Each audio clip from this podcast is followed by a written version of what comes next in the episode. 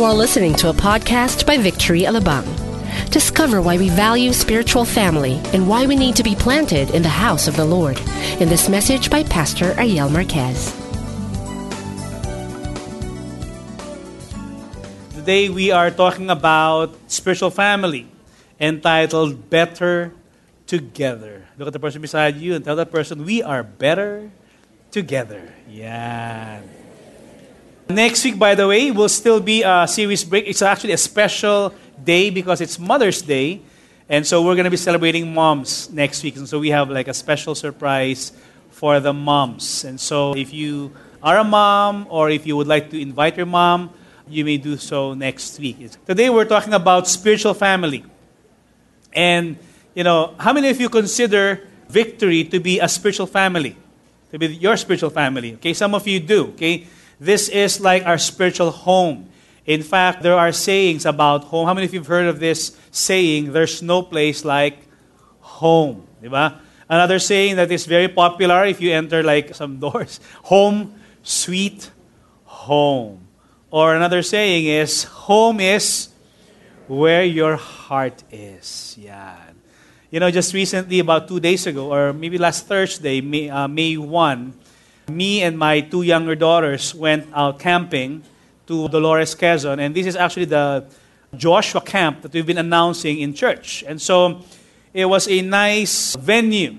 It was at the mid part of Mount Banahaw, and uh, up there, the temperature is really nice. Okay? Of course, during daytime, it's a bit warm, but during nighttime, it's really, really cold. And so I, I get to bring along my two daughters, uh, Anna and Andrea. At first, they were not really excited because they're like city girls and they don't like camping. So they, they have this feeling of, parang ganun. So I, I kind of forced them into it. I said, it's going to be fun. So, you know, it's the first time for me to bring them to the camp. You know, I remember when Bea was their age, together with my son Jerome, we would always go to uh, me and my dad camp back then when I was about 10 years or so younger.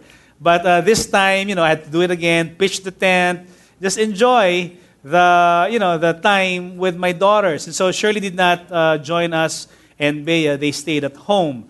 And so, you know, in the camp, I get to be able to cook as a dad for my daughters.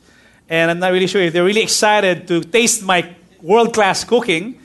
But for dinner, what I did was I actually prepared hand pulled noodles. How many of you have heard of that? Okay?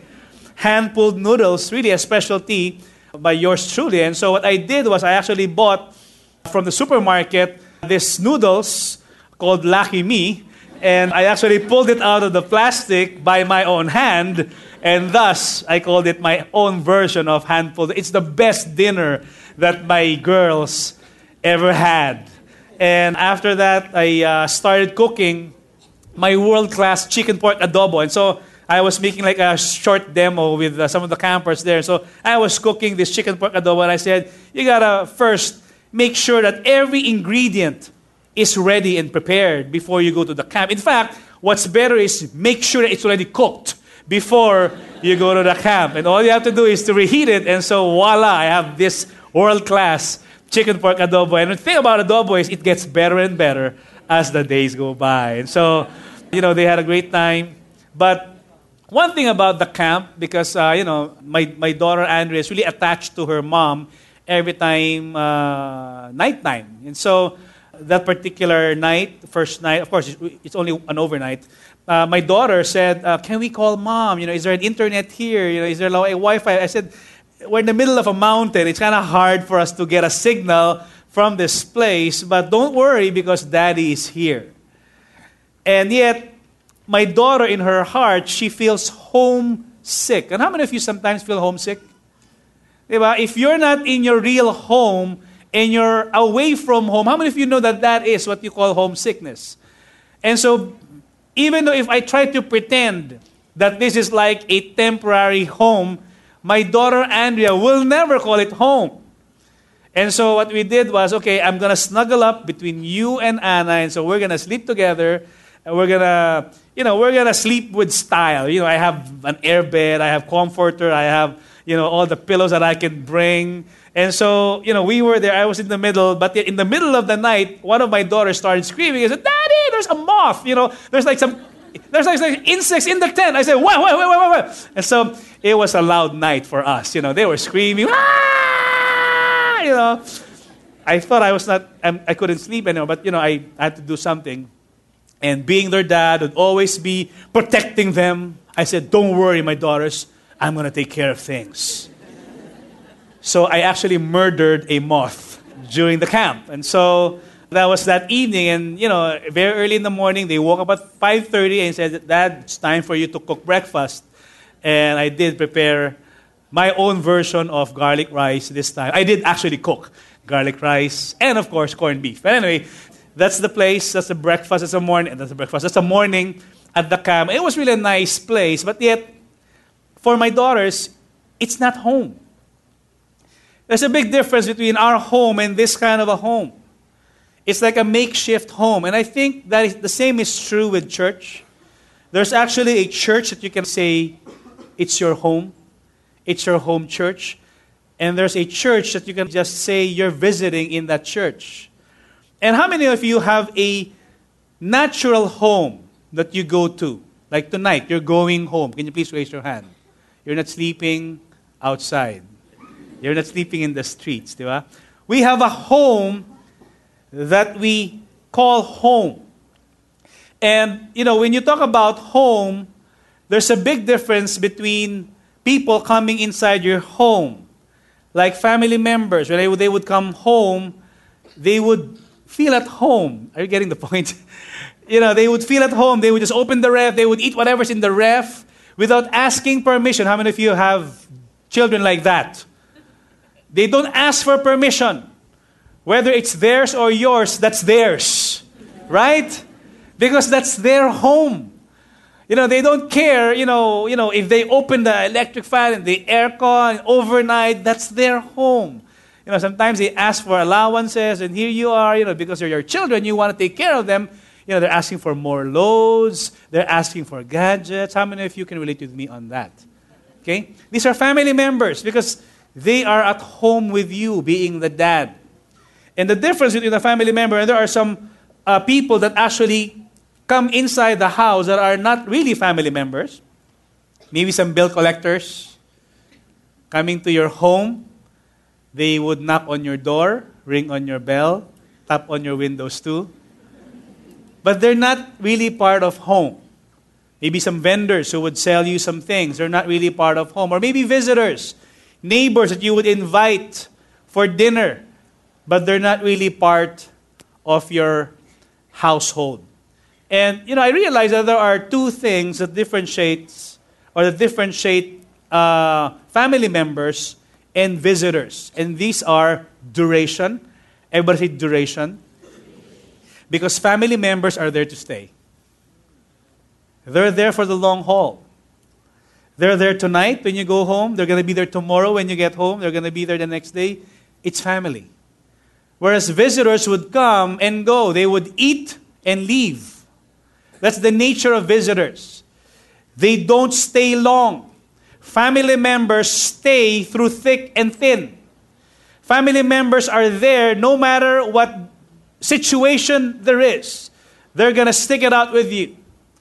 You know, I was sharing the story that, you know, me and my wife, we've been married for 24 years, and, you know, we're, we don't really have a perfect marriage, though it seems like it's perfect. No, no, no.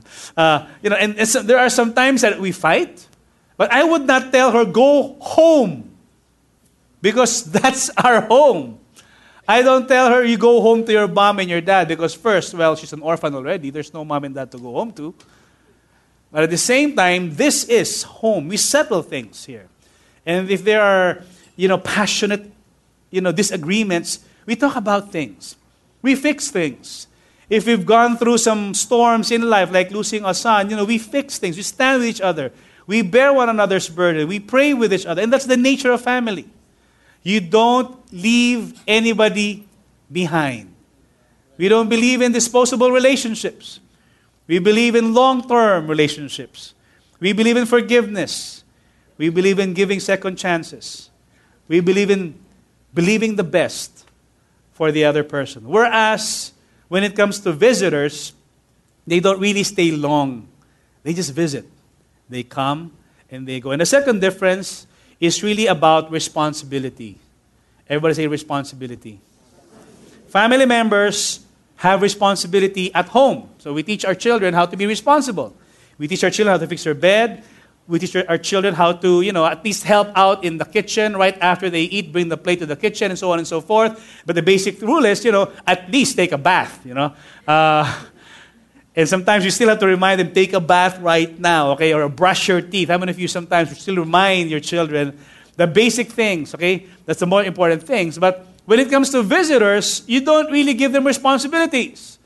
Have you ever had a neighbor that you invite? Okay, you can come and eat dinner in my home as long, as long as you will wash all the dishes, you clean my car, lock up after that, throw the garbage, and then you can do it all over again. I don't think that neighbor will come back or that visitor will come back and eat in your house again. Because it's not about us giving a responsibility to them. So that's the basic difference uh, with a uh, family member and a visitor. In the same way, in our spiritual family, there are those that are part of our family, and there are those that are visitors. You know, family members of Victory are here to stay. And visitors are just those that maybe visit and they take the time to be refreshed. Maybe they love the worship, maybe they love the kids' church, maybe they like the preaching a bit, or maybe they just want to visit, they just want to learn. Or maybe they're, we're seeking.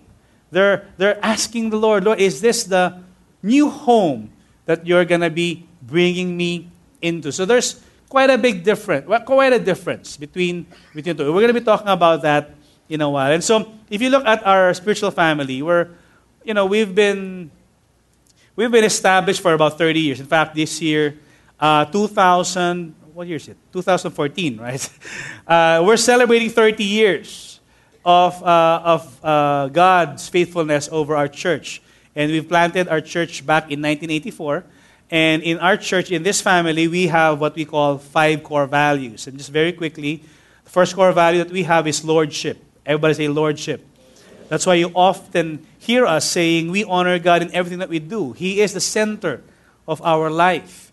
Jesus is the, the, you know, the one that is preeminent in everything that we do, whether it's in the, fa- the area of family, whether it's in the area of work or ministry. He is the one that calls the shots. Second is evangelism. Everybody say evangelism. It's because we value lost people. The same way that Jesus values the lost, we also want to be able to share our faith to other people. Third is discipleship. And you often hear, hear us say, honor God and make disciples. Really, when you talk about a disciple, a disciple is a follower of Christ. A disciple is somebody who fellowships with believers. And a disciple is somebody who fishes for other men and reaches out to others. And the third is about leaders. Uh, sorry, the fourth is about leadership development. We believe that all of us, know the person beside you, tell that person, you are a leader. All of us are leaders. You know, somebody once said that leadership is all about influence, and how many of you know that you actually influence other people in your life? You know, if you've watched Spider-Man or if you watch Captain America, and if you tell somebody about, ang ganda-ganda noon! And if that person watches because of you, guess what you did? You led him. That's why you and I are leaders. Look at the person beside you again and tell that person, lead right. Okay? We're all leaders. And lastly, the last core value that we want to look at today, or tonight rather, is that of family. Both natural family, we value family. And we've always said that we will never sacrifice our family, our natural family, at the altars of success. You know, we'd always prioritize our wife and our children. We'd always uh, put a premium on training the next generation. That's why maybe you've heard us as a, as a church always talking about young people, you know, children, about youth, about we celebrate youth. And how many of you are young people in this place? Please raise your hand. Woohoo! Come on now, okay?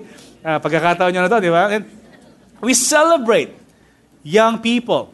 And that's part of family. Now, we're going to be talking about spiritual family.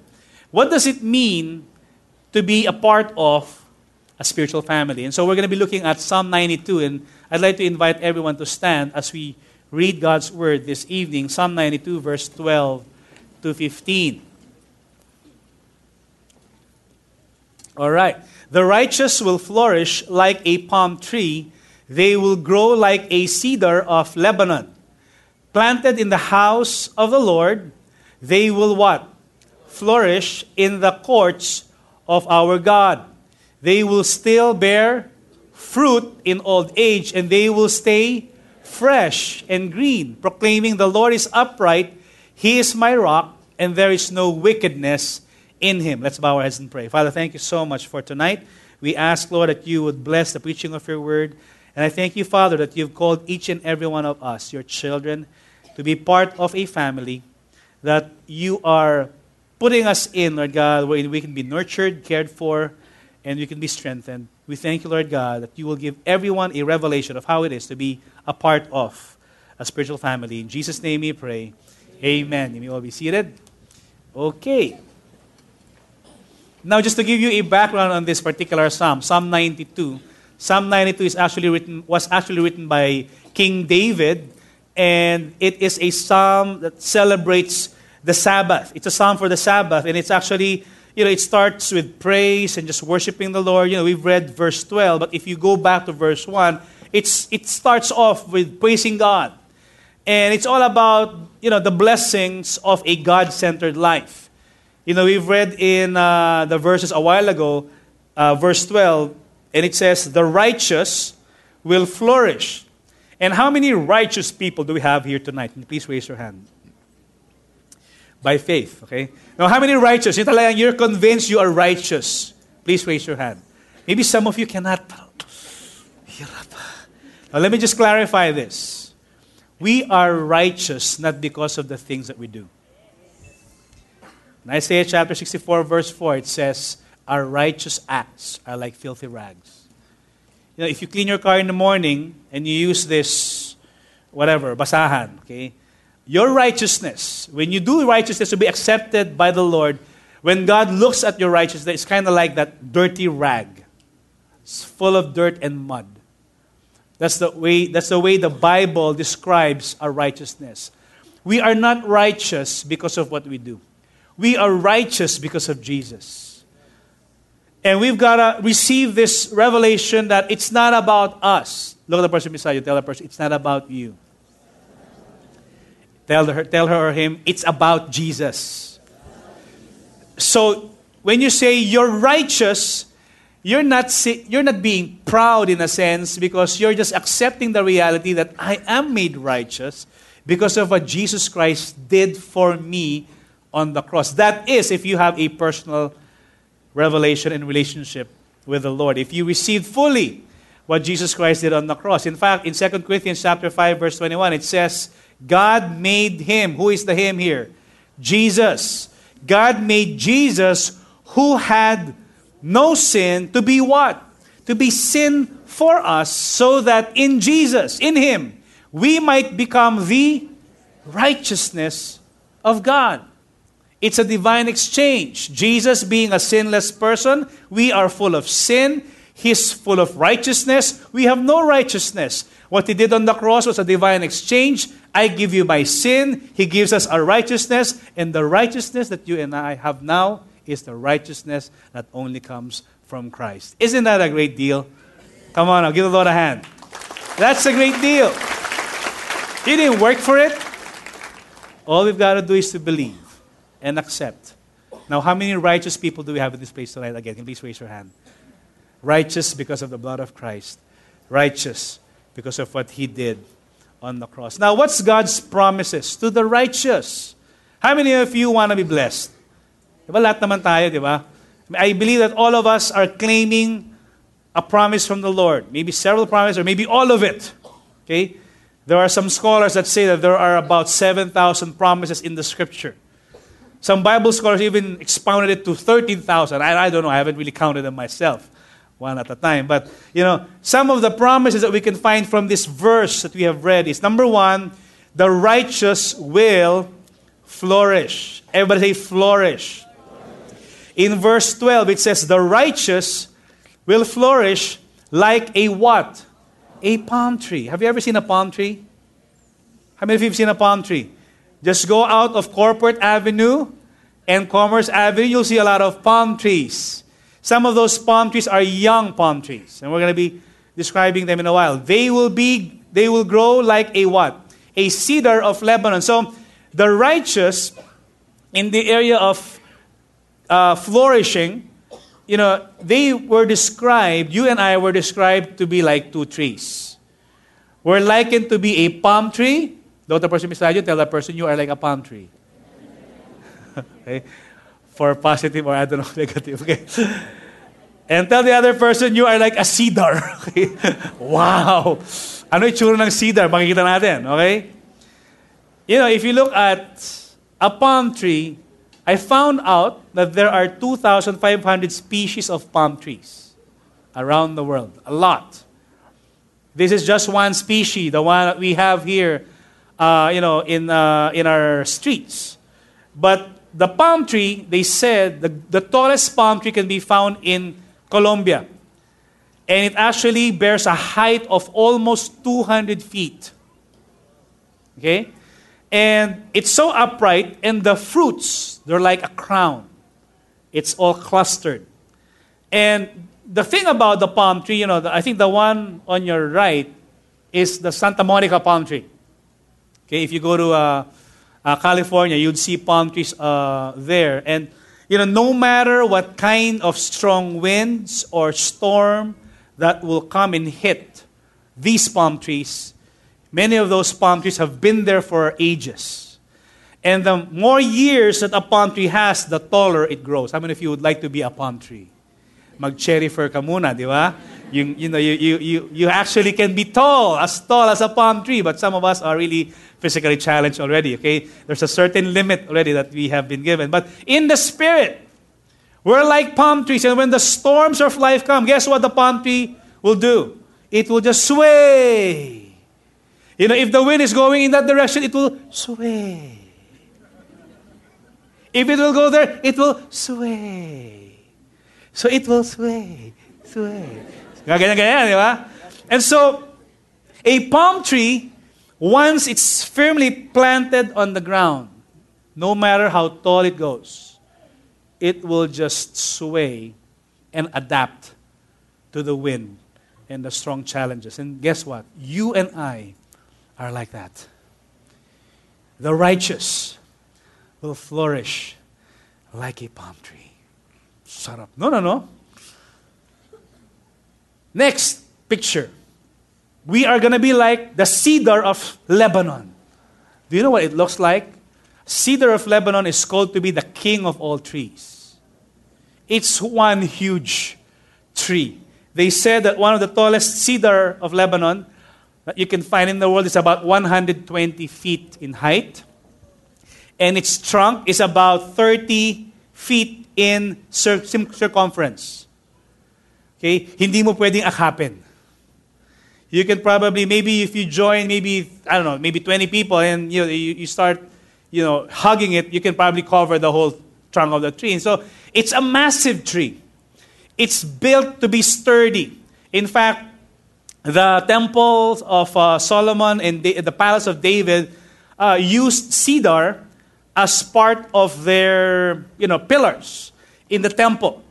And uh, you know, I'm not really sure if you've seen an actual cedar, but I think the closest that we can actually get here in the Philippines is maybe anara or acacia. How many of you are familiar with that? How many of you have a furniture that's made of nara wood or acacia tree? Anybody here?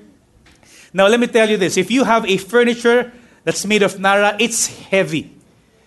You know, one of my, I, I, one of my, uh, well, my, my family used to have a furniture that's made of nara, and it's heavy. If you try to carry it, and if you accidentally drop it on your foot, goodbye to your toes. Okay, I mean you can bury it that day. Okay, it's it's heavy, but a cedar is even sturdier than that. It's known for its sturdiness, and guess what? You and I as righteous people are like cedars of Lebanon. No matter what life's challenge should come to you, guess what? You're going to remain strong, steady, and sturdy.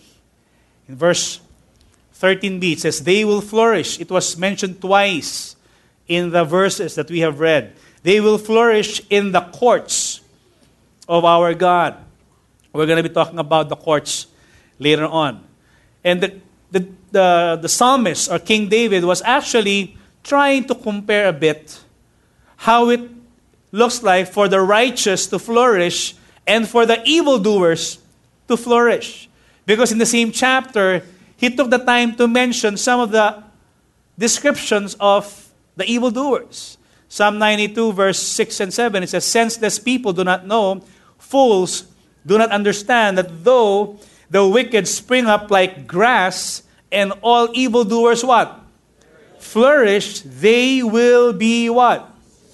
Destroyed forever. That's why, you know, how many of you know somebody who's not really a righteous person, but yet this person is flourishing? Maybe a neighbor, maybe your boss, or you know somebody who's not really righteous, maybe corrupt in character. You know the the psalmist is encouraging the, the readers in verse in chapter 37 it says do not fret because of those who are evil or be envious of those who do wrong. For like what? For like grass they will soon wither whether they like it or not right? They will soon wither like green plants they will soon die away. Can you imagine the comparison? We are likened to be what? Palm trees and cedar. The evildoers are likened to be like grass. Have you ever had grass? But grass normally is just easy to kill. Just cut them off, that's it. But cedars of Lebanon are hard to stop. And you know, I believe that when you talk about being blessed and being prosperous, just wait till the Lord pours out his mighty blessing upon the righteous people. Amen. Don't ever fret. When you see people being prosperous, hey Lord, bakit ganito unfair? My neighbor is not righteous. He's got a new car, got a new house, he's got some swimming pools. Outside indoor pool, jacuzzi up there. How do you know? Chismis, ano? You know, and you know, all these guys are being blessed. And I am here, I am a Christian, I've been going to church faithfully, I've been giving my offering and I couldn't barely pay the bills. And yet the Bible is saying, do not fret, do not compare, do not envy, because they are like grass. Someday matutuyo rin yan. Now, don't pray for that. now, don't pray, Lord, kunin mo silang lahat, di ba? And then, you know, leave the inheritance. You know, you, let the Lord just work His way so that He can actually bless you and make you flourish. Secondly, is we're called to be fruitful. Everybody say fruitful. Verse 14a, it says that they will still bear fruit in what? Old age. Now, how many of you are bearing fruit right now? Please raise your hand. Okay? Wala. now, the righteous are called to bear fruit even in their old age. Now, one of our you know, couples actually use this example. Panzer and Monet, they're just an example. Panzer, Tito Panzer is actually, uh, he was actually an executive of uh, DBP, and uh, he was he served as an ex- executive vice president. He retired about a couple of years ago, a few years ago, and he is more busy now in the ministry than he was working in, uh, as a bank executive. In fact, he just came from Seoul, South Korea, to to go through a training on missionary care, and he said, "My heart is to serve in the ministry, even if you don't pay me." uh, you know, uh, a salary, I'm going to be using my own retirement, you know, fun to be able to serve in the ministry at their age. When they, you know, when they should be enjoying, you know, just sitting down in a rocking chair, waiting for the Lord to come, you know. they refuse to sit there. And they're continuing to walk and they're continuing to work in the ministry because they will still bear fruit in their old age. Look at the person beside you. Tell that person, you are called to be fruitful. And then ask this question, how old are you? Okay, no, don't, don't answer that. Okay? You know, what does it mean to be fruitful? Of course, we are familiar with the fruit of the Spirit. Galatians chapter 5. We have eight of those. How many of you remember those? Love, joy, peace, patience, kindness, goodness, gentleness, faithfulness, and self control. How many of you have 8 out of 8? Talagang, it's all working, Pastor. I have all this fruit. You know, come to me, you know. I love people. I am a joyful person. I am so patient. Anybody here who's like that? How many of you would say that you are a work in progress? We are all work in progress and you let the fruit come out. You know, you can never see a tree trying to bear fruit na umiire. Have you ever seen a fruit like that? Let me just bear fruit right now. You see a mango. You know, you'll never find a tree like that. Normally, a tree will bear fruit without struggling because of the seasons of life. He will just stand there and wait.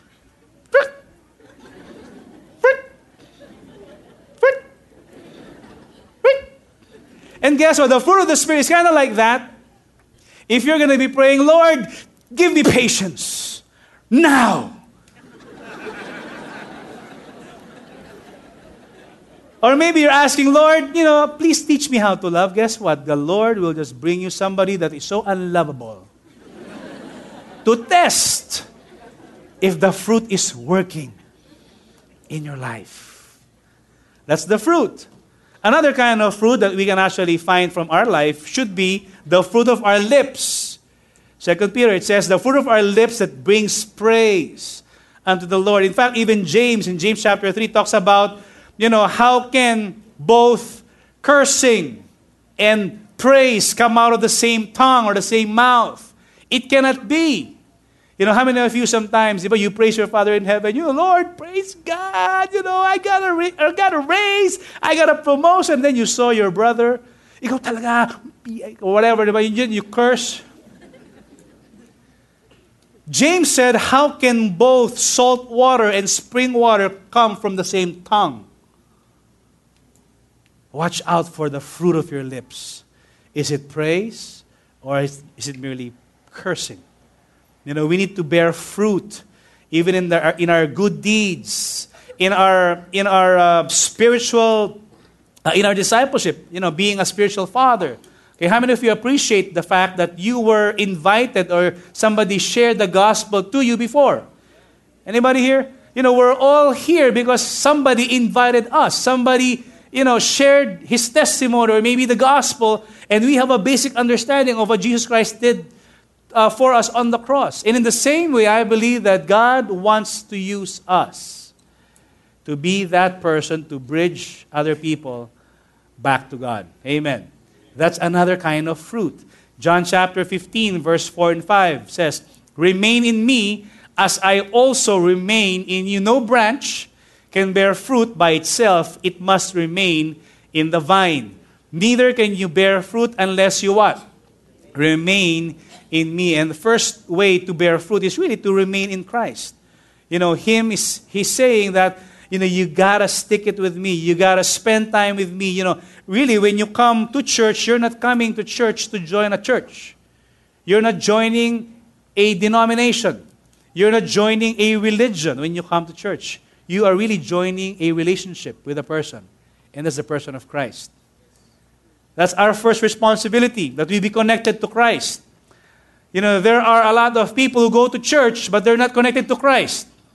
It doesn't automatically make you a Christian if you go to church. Are you getting it? In the same way, you don't become a hamburger when you go to McDonald's. Right? You don't become a horse when you enter a barn because the nature has not changed. When you go to church, the nature changes not because you attend that church frequently, but because of what Jesus Christ does, does in your life, and eventually you become Christ like and you become a Christian, and thus you're part of a spiritual family. Remain in the vine. That is our, our first uh, priority. Verse 5 it says, I am the vine, you are the branches. If you remain in me and I in you, you will bear much fruit. Apart from me, you can do what? Nothing. Nothing. We're going to be useless. Without Christ, we're, we're nothing. You know, that's why we're called Christians, right? Remove Christ from Christian. What, what is left? I A N. What does that mean? I am nothing. Ah, ah, ah, ah, ah, ah. Yon, okay? Verse 16, you did not choose me, but I chose you and appointed you so that you might bear fruit. Fruit that will last, and so that whatever you ask in my name, the Father will give you. And we want this, right? How many of you would like every prayer that you have answered by the Lord? Remain in the vine. Remain in Him. Bear, as, as you remain in Him, you bear fruit. Quickly, Psalm 1 1 to 3, just uh, some more scriptures. Blessed is the man who does not walk in the counsel of the wicked, or stand in the way of sinners, or sit in the seat of mockers. But his delight is in the law of the Lord, and on his law he meditates when? Day and night. He is like a tree. Ito na naman tayo. The righteous, the man who fears God, he is like a tree. Whether it's a palm tree or a cedar, we don't know. A tree planted by streams of water, which yields its fruit in season. Guess what? You'll always prosper. You'll always bear fruit. Whose leaf does not wither, whatever he does prosper. This is another take on Psalm 92. It talks about flourishing, it talks about fruitfulness, and it talks about being fresh. It's whose leaf does not wither. It means fresh. So you, you probably notice that the points that we have is three F words Good F words, right? Flourish, fruitful, and fresh. You know, when you talk about fresh, hindi yung presko, hindi yung, ah, pare! Hindi, hindi yung fresh na ganon, di ba? Fresh is having a fresh perspective in life. Fresh is having the creativity that you need for your business. Fresh is having a renewed vision and passion for the things that God has, God has called you to do. In verse 14b, it says, They will stay fresh and green. Lasa lista ng sulat nito. Okay? Ay, no, no, no. Fresh and green. Green means life. Right? You see green leaves. And it means that if the leaf is green, it's alive, it's thriving, it's flourishing. And so it's, it's a, always a fresh perspective and outlook in life. And guess what? When you talk about being fresh, being fruitful, being uh, flourishing, we're never to do this alone. God always calls us to live in community and family. When Jesus called the early disciples, he never called them alone. He called them in groups. He called Andrew and Peter and James and John. And so it's a group that he uh, established. And in the same way, if you're looking at a, a spiritual family, this is what we are to do. In Hebrews chapter 10, it says, Let us consider how we may spur one another to spur is to encourage. To spur is to try to nudge. Okay? To spur. Diba? They lost the game against Mavericks, but you know, it's fine. Okay? Game 7 tonight. We may spur one another on toward love and good deeds, not giving up meeting together, as some are in the habit of doing, but what? Encouraging one another. And all the more as you see the day approaching. Look at the person beside you and tell that person, I need you. I need encouragement.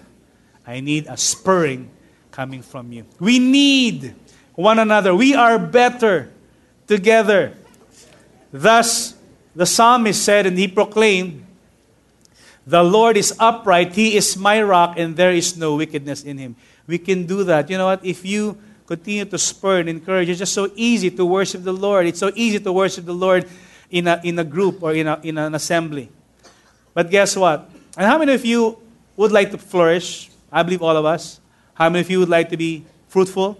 That's all of us. How many of you would like to be fresh? That's all of us, right? But yet, these promises are for the righteous who are planted in the house of God. We skip this verse a bit because this is really the context of how David was describing this cedar of Lebanon and this palm tree, that if you are planted in the house of God, then you will be fruitful. Then you will flourish. Then you will be fresh. That is, if you are planted in the house of God. And being planted is not just going to church on a Sunday. That's part of it, but there's more to it. There's more to that. It's about seeking the Lord. Lord, is this the family? that you are bringing me into. It's about commitment. It's about having responsibility. It's about vulnerability. It's about knowing people in this church. I grew up in a church wherein I didn't know anybody. You know, every time I go to church, I would just stare at the back of the neck of the person in front of me. and I would go home and, you know, not even meet that person because the next week when I go back to church, it's a different person. But in our church, we give every opportunity for us to know one another because really, when you talk about family, it all boils down to relationships, right? Because a church is not a building, it's a body. The church is not an audience, it's an army. The church is not about rituals, it's about relationships. We don't just come here to do things that are religious in nature. We do things to honor God, and we do things to build for the long haul. I praise God I have brothers and sisters who stood with me in my darkest hour when we were losing our son, prayed with us, stood with us, stayed with us in the hospital, stayed with us in the funeral home, stayed with us even after the, the funeral. And these are genuine friends. And my question is do you have those people that you can actually call friends? That you can call late at night and say, Bro, you know, I'm in trouble. Can you pray for me? Can you stand with me? Do we have such friends? Are we planted in this house? Or are we driftwoods? Are we church hoppers? Do you know church hoppers? They're like grasshoppers. but they go from church to church, trying it out. First week, this church. Second week, that church. Third week, this church. Until you probably get tired of going to church. Because really, God wants you to plant yourself in one local church. And we're not saying that victory is the church. We are just a part of the body of Christ. We are part of the universal church. We're a part of that body, which I don't know which we are, Maybe we're a hand, maybe we're a big toe, I don't know. But nonetheless, we're stuck there and we're called by God to do a specific purpose honor Him, make disciples, reach the youth, raise up future leaders. That's who we are. You know, about six years ago, my wife, my, my wife really loves to eat mangoes. And she loves to eat Indian mango, particularly the green one with bagoong. So one time, what she did was six years ago when we moved to our, our house here in Daang Hari, after eating a mango, she decided, why don't I plant this seed at our backyard and see what happens? So after she ate, she decided to dig a hole at the back of our house, plant that seed, and lo and behold, after a few years, this is our mango tree right at the back of my house. And just this morning, I took this picture and I saw some fruit on that tree. In fact, I have some fruit here that I brought today, and I said, Wow, it's amazing that six years ago, my wife was just eating one seed. And she decided to plant this seed and guess what happened after a few years? It started bearing fruit year after year after year. From one seed came a lot more seeds that became a blessing, not just to us, our family, but even to our community. In fact, that's just one of two or three mango trees that you will find in Verdana homes. We want to plant some more because I realize it works. And guess what? Had she not planted that seed, we probably wouldn't have this fruit right now. And in the same way, if we will not plant ourselves in the house of God, you will not really flourish in your relationship with Him. You will not really be that fruitful, and you will not remain fresh and green. I'd like to share to you one story that I found from a book, and I'll just read it this is a story between a boy and a girl. And how many singles do we have in this place? How many of you are believing for a boy? You ladies. Or if you're a gentleman, you are believing for a girl. This is a story between Jack and Grace. Jack and Grace met through a mutual friend. From day one, they seemed to be the perfect match. Grace was everything Jack had always wanted. She was beautiful, outgoing, and caring, always there when Jack needed her. For the first five months, they were inseparable. Jack could hardly think of anything but Grace. He didn't need to look further, he told friends. She's the one. And every woman would say, Ah, how you wish you will find a Jack like this. Now, almost three years have passed. Jack still enjoys the comfort and familiarity of being with Grace, but the spark is gone. Grace's flaws seem more obvious. He's not sure he finds her as attractive as he once did, and he's beginning to resent all the time she wants to spend with him. One night, when she asks if they can define the nature of their relationship, Jack blows up. We're together, aren't we? He asks angrily, Why isn't that enough for you? Sounds family? Obviously, Jack isn't ready for commitment. And it's unclear if he ever will be. Have you ever been in a relationship like this? Don't answer. How many of you wish that you are in this kind of relationship? I don't think so. All of us would like to have a relationship that is committed and purposeful. And not just having a perpetual date. Trying to find out and trying to try it out if we're the one. And not going to the next step. You know, God wants you to be in a relationship defined both by passion and commitment. But before you can take hold of this wonderful plan, you need to know something about this couple, Grace and Jack.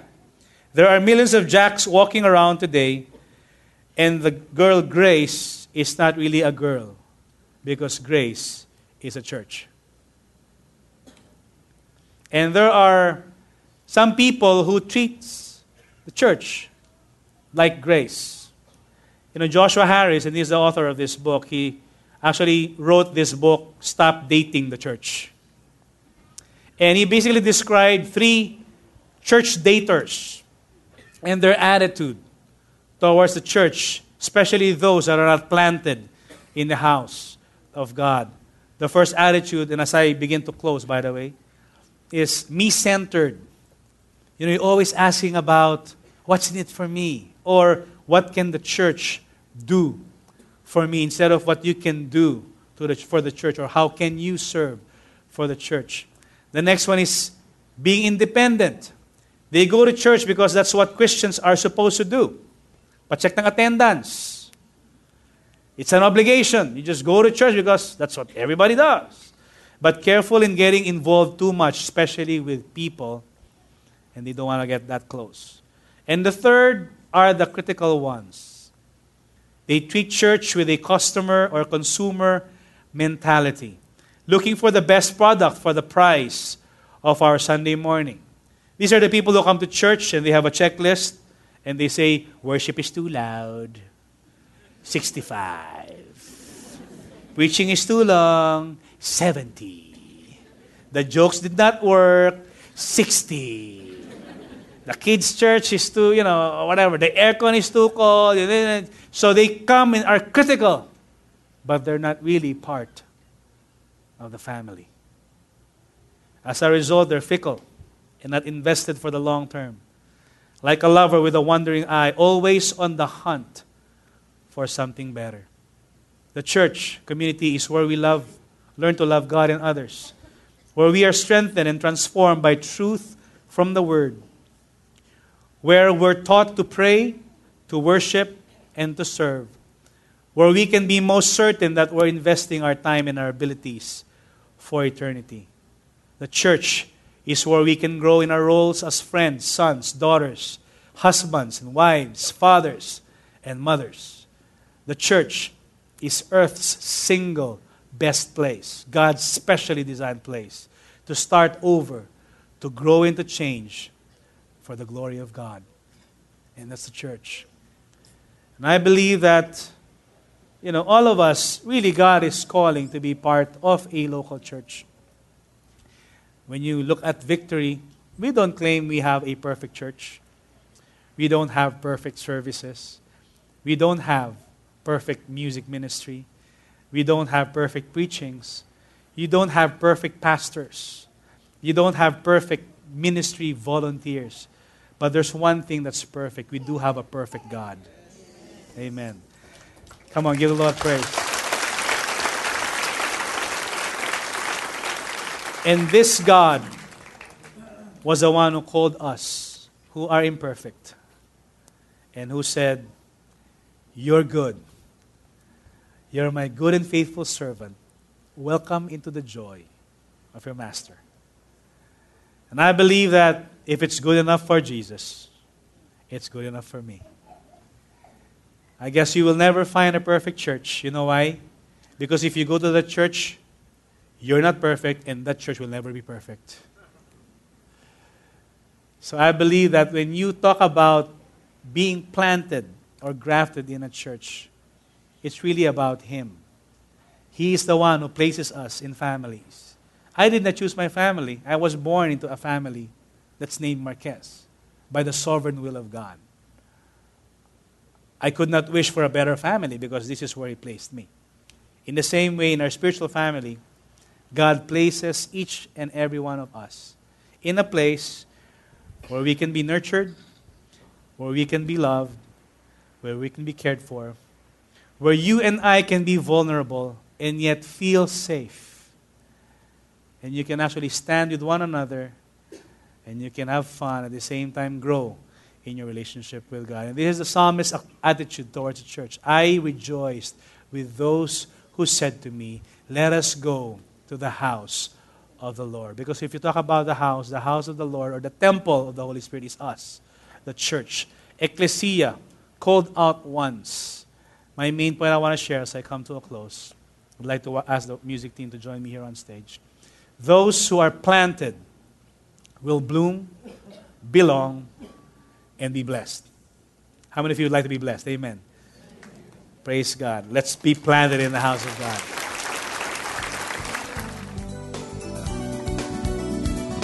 We hope you were inspired by that message. Listen to more podcasts and stay updated on coming events by downloading the Victory Alabang app for both Apple and Android mobile devices. Thank you and stay connected.